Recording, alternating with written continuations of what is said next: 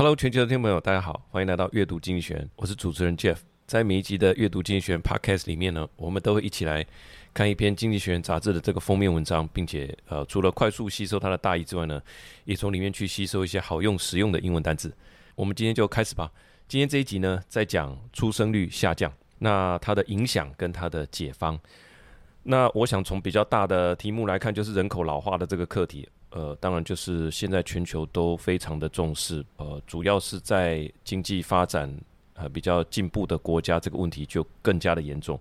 那人口老化的两个面向，一个是出生率的下降啊，另外一个是死亡率的降低，大家变得更长寿。那这一集专注在讲出生率的下降，先看看我们的周遭，其实出生率的下降这个冲击是很直接的，它直接造成国小减班，造成流浪教师。那接下来这一群人长大之后，就造成国中减班，然后再往上就是私校招生不足，然后他们会停业，被迫停业，被教育部勒令停业，然后退场，这全部都跟少子化有关系。那出生率为什么会低呢？当然有很多的原因，比方说养小孩很花钱，住房成本很高，都市的生活很不容易，那家庭观念的改变啊，那并没有说一定要结婚生小孩才叫做拥有一个人生，那你也可以不结婚，你也可以结婚然后不生小孩，你也可以生小孩然后不结婚。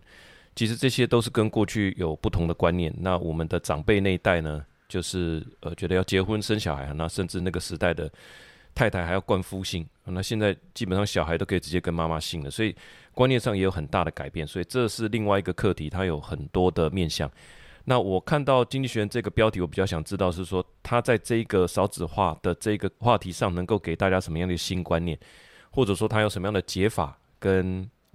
高见。那这也正好是它的标题，它叫做 The Baby Bust Economy。 那我们知道 Baby Boom 还是 Baby Boomer， 这就是婴儿潮，就战后出生的。那 Baby Bust 呢，就是 Bust 就是什么东西的破坏或者是打破， Bust 也同时当作名词，就是失败跟破产的意思。所以 Baby Bust 呢，比较像是婴儿荒，就是都没有婴儿这样子。那它的主标题是Global Fertility Has Collapsed with profound economic consequences. What might change the world's dire demographic trajectory? 好，那里面几个关键词，刚刚讲这个 bust 就是这个失败破产的意思，所以 baby bust 跟 baby boom 这刚好是对应的。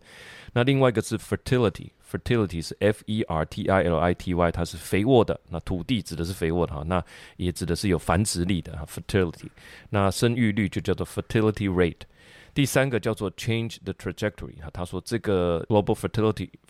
has collapsed， 那他怎么样改变，如何来改变？英文里面常常会用到这个 change the trajectory， 改变这个抛物线的轨迹，就是改变它发展的，改变未来的发展的意思。那杂志的封面是一个公园的这个小小的溜滑梯，溜滑梯从这个高点爬上阶梯，爬上去之后从高点这样延伸下来，它不到一半的地方就忽然断掉了，就消失了，有点像关渡那附近有一些高架道路盖到一半就直接摆上一个路障就消失在空中，这样好像不知道通去哪里的那个奇怪的感觉，其实就是呼应到现在全球经济，从人类有历史以来，生产力都是跟人口等于是画上等号的嘛。那联准会主席鲍尔也很重视劳动参与率，就是说要有更多的人回到职场，那我们的经济才有办法发展，他非常注重这一个指标。那新生儿就是未来的劳动力，如果不管他是白领或蓝领都一样哈。这事情就是要人来做。那如果生育率持续的探底，就等于说未来就没有新的生产力了，那人类的社会会带来什么样的改变？那我们要怎么样如何应对？好，以下我们就用5点来跟大家分享我们的阅读心得。第一个，先从现况说起。工业革命以来的250年，人口是呈现爆炸性的成长。那我去查了一下两个数字，工业革命时代就是说在1760年左右，瓦特是改良了蒸汽机，他不是发明了蒸汽机，差不多在那个时候在英国开始的。差不多全球的人口是10亿人，就是英文单位叫做1 billion， 那现在是80亿人，总共成长了8倍。那在1950年代以后，整个斜率都是不同的，整个斜率几乎就是这是2战之后，人口是彻底的大爆发。那我过去一直有个印象是人口全球人口是50亿，那到后来开始写这些国际新闻的时候再去查证，哇，现在已经变成80亿了，变得真的超多人了。那现在的重点就是根据这些学者，人口学者的预测，在这个世纪指的是2100年之间，这个世纪结束以前，那应该还有70年，在这结束之前，人口成长不是趋缓，而是会人口开始减少。也就是说，在可能100亿的这个，现在是80亿，在还没达到100亿之前就不会再超过了，甚至开始减少。那上一次的人口减少呢，是在欧洲发生这个黑死病的时候，我去查了一下，黑死病是人类史上导致最多人死亡的流行病，那是在14世纪左右，导致欧洲大陆人口少了一半以上。那个时候的人口是 4.5 亿，那等于少了1亿就变成 3.5 亿，那等于少了25%。那从那一次以来，这一次就是第一次的人口减少，在2000年到2100年之间会我们另外一次也是头一次人口的减少。未来的人口减少是因为死亡率增高吗？那很显然不是，刚刚有说死亡率是下降了的，人是变得更长寿，而是因为出生率的崩盘。那这个崩盘其实也不是瞬间崩盘，看这个图，我们有附上一张图，看就知道这个出生率的成长是在战后的那10年的变化率是正的，那在那个之后，在那个10年之后呢，这个出生率的成长率都是负的，就是本来可能是生8个，后来7个、6个，好，那慢慢越来越少，越来越少。那最显著的出生率跌落就是在1965年左右，那1965年到1980年，这就是 X 世代的出生的这段期间哈，这个感受很强烈，就是说我们的上一辈他们可能有生8到9个、10个，那但是到我们这一辈的时候，可能就只有2兄弟哈、3兄弟或3兄妹、姐弟这样子，所以这个是一个世代很大的一个转变，就是在1965年左右。那人类的成长它本身有一个替代率，替代率就是说要生小孩一定要有一男一女嘛，那最后这2个人都会过世，那所以替代率就是2。一定要大于2，这个人才会呈现正成长，这是数学上就是这样。那出生率低下到底会怎么样呢？少几个婴儿到底会怎么样？就是我们下一个重点要跟大家分享的。那我们先看这一段的原文是这样说的 ：In the roughly 250 years since the Industrial Revolution, the world's population, like its wealth, has exploded. Before the end of this century, however, the number of people on the planet could shrink for the first time since the Black Death.The root cause is not a surge in deaths, but a slump in births. Across much of the world, the fertility rate, the average number of births per woman, is collapsing. Although the trend may be familiar, its extent and its consequences are not. 啊，里面的关键词是这个刚刚所说的 Black Death 就是黑死病啊。第二个是 root cause, root 就是根的意思，那 root cause 就是根本的原因。根本的原因到底是什么呢？哈，那并不是因为死亡率的增加，而是因为出生率的下降。这一点大家虽然熟悉，但是它的影响是什么可能并没有那么广泛的被了解。好，那第二个重点，少子化到底有多么严重呢？最简单讲就是社会福利支出没有人买单，这个基本上和我们知道的相去不远了。经济学院做完整的说明，他说最本质的问题就是没有人来付这些年金，没有人来付医疗照护的钱。退休的人他们的开销是怎么来的呢？就是靠有工作的人缴税金，那透过政府那就转发到这些人身上，不然就是他们自己用自己的退休储蓄，再不然就是亲人无偿的来提供照护。那么买单的人变少，就是出钱人变少，那怎么办呢？就是如果只有更少的人来出这些钱，那可能会造成一些影响。第一个就是税收必须增高，必须每一个人缴更多的税。第二个，已经还在工作的人，本来你60岁要退休，现在变65岁，可能变67岁要退休，所以退休年龄会减缓。第三个，杂志说，原本预期透过储蓄来赚到一些利率哈，你可以拿到利息钱的这些呢，其实你的资产报酬率也会降低。那杂志的论点是说，如果因为整个社会年龄都老年化，那新的创业的机会、新的投资的项目、投资的机会也会变少，它不会那么百家争鸣。年纪大了谁要创业呢？那年轻的人又变少，那其实创业的机会就很少。你好的投资标的就变少，这个是杂志的论点。另外一个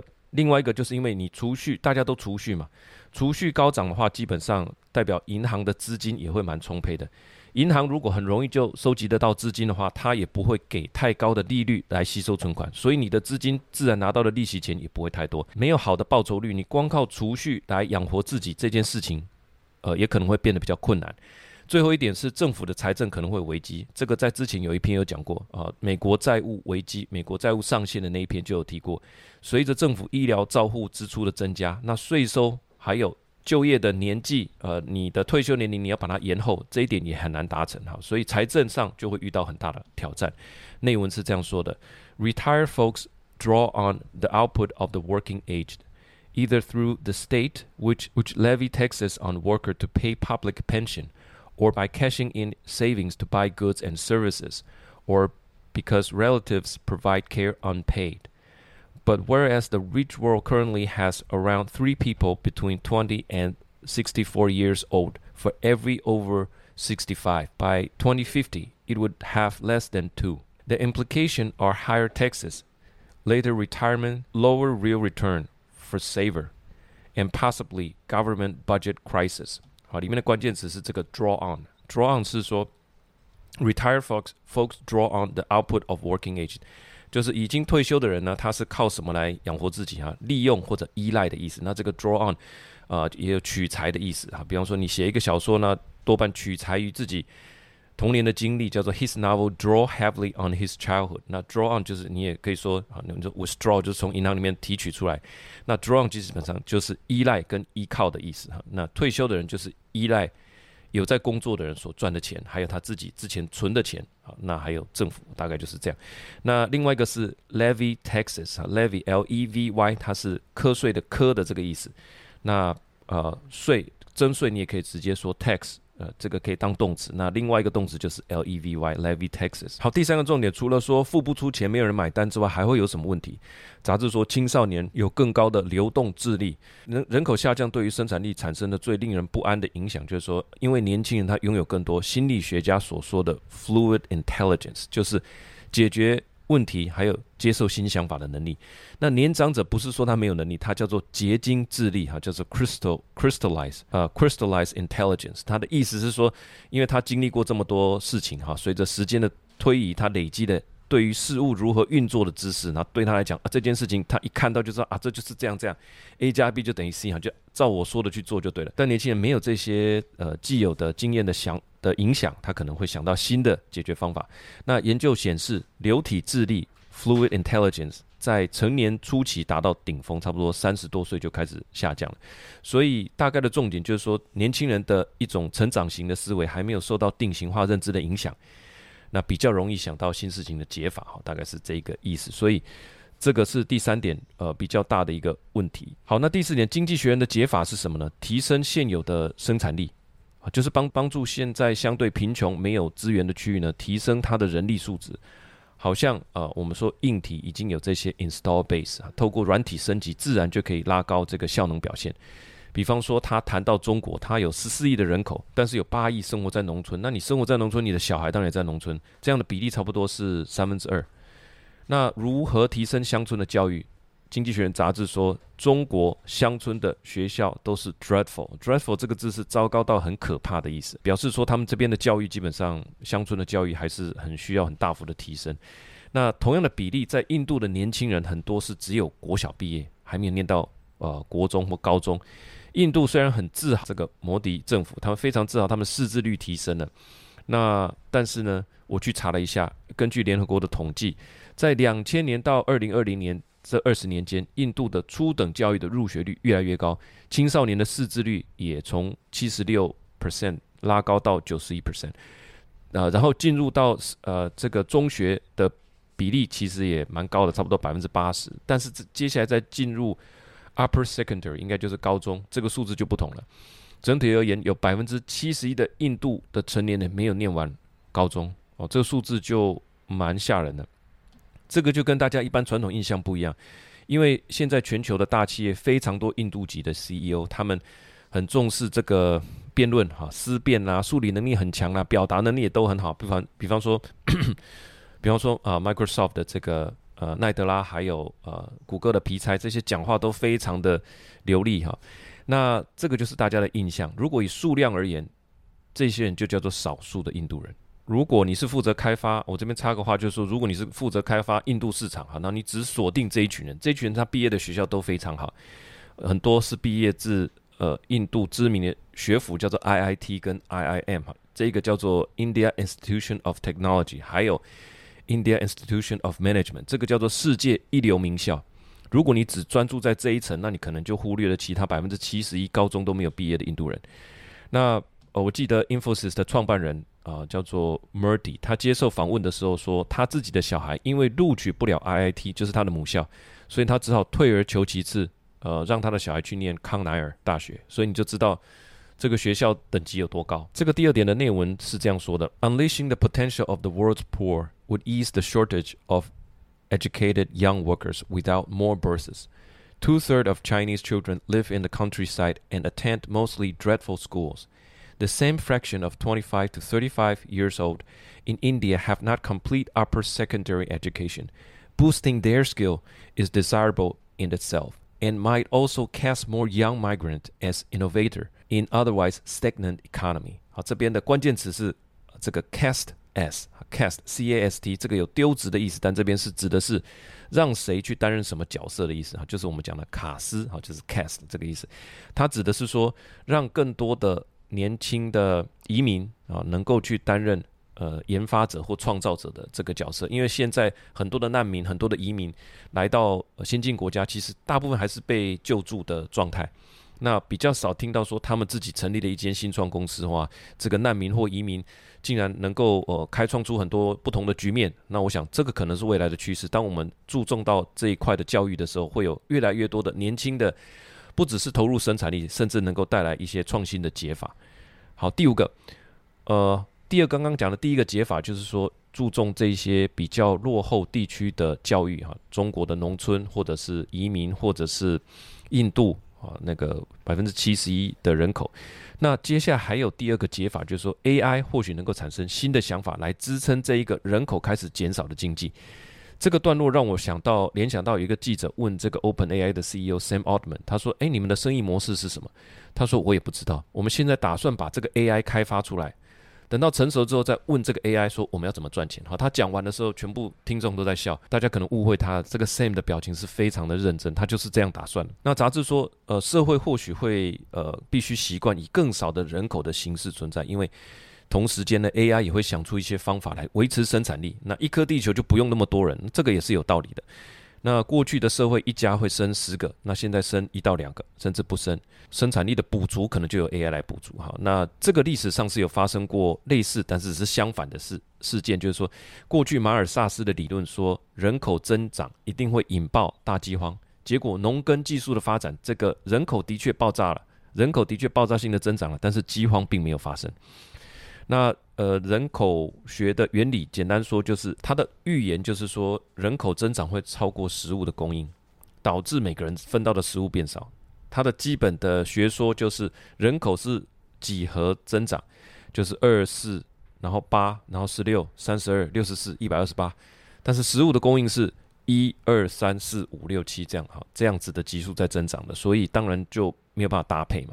所以从杂志的观点我们可以这样看，就是过去是人口过剩，然后技术的进步，粮食的增长和人口同步啊，那甚至是粮食增长超越人口的增长。那现在是反过来，出生率下降，劳动力预计也会减少，那生产力怎么办？没关系，我们有 AI， 它可以补足生产力的不足。那杂志最后提到一点哈，其实人类也是很聪明的一种智能的来源，那也是高等智慧的一种。如果人口变少了，那人类产生的天才也会变少，那当然也是一大遗憾嘛。那真正能解决这个问题的只有人类，意思是说人类才有这个生育率哈，也难怪这个马斯克他可能觉得自己也很聪明，他总共生了9个孩子，他就是要让这个社会多一些天才吧。好，经济学内文是这样说的 ：If technology does allow humanity to overcome the baby bust, it will fit the historical pattern.Unexpected productivity advances means that demographic time bombs, such as mass starvation predicted by Thomas Malthus in the 18th century, fail to detonate. Fewer babies means less human genius, but that might be a problem human genius can fix. 好，里面的关键词是这个detonate, D-E-T-O-N-A-T-E 是爆炸，是触发的意思。那 explode 也是爆炸， detonate 也是爆炸，这有什么不同？那 explode 是比较广泛用的这种通称，detonate 指的是引爆这件事情，它本质上来讲还是有不一样。detonate 是透过人为的第一层爆炸产生的这个冲击波去引发第二层爆炸，这个是在1887年由法国科学家发现的一种现象。好，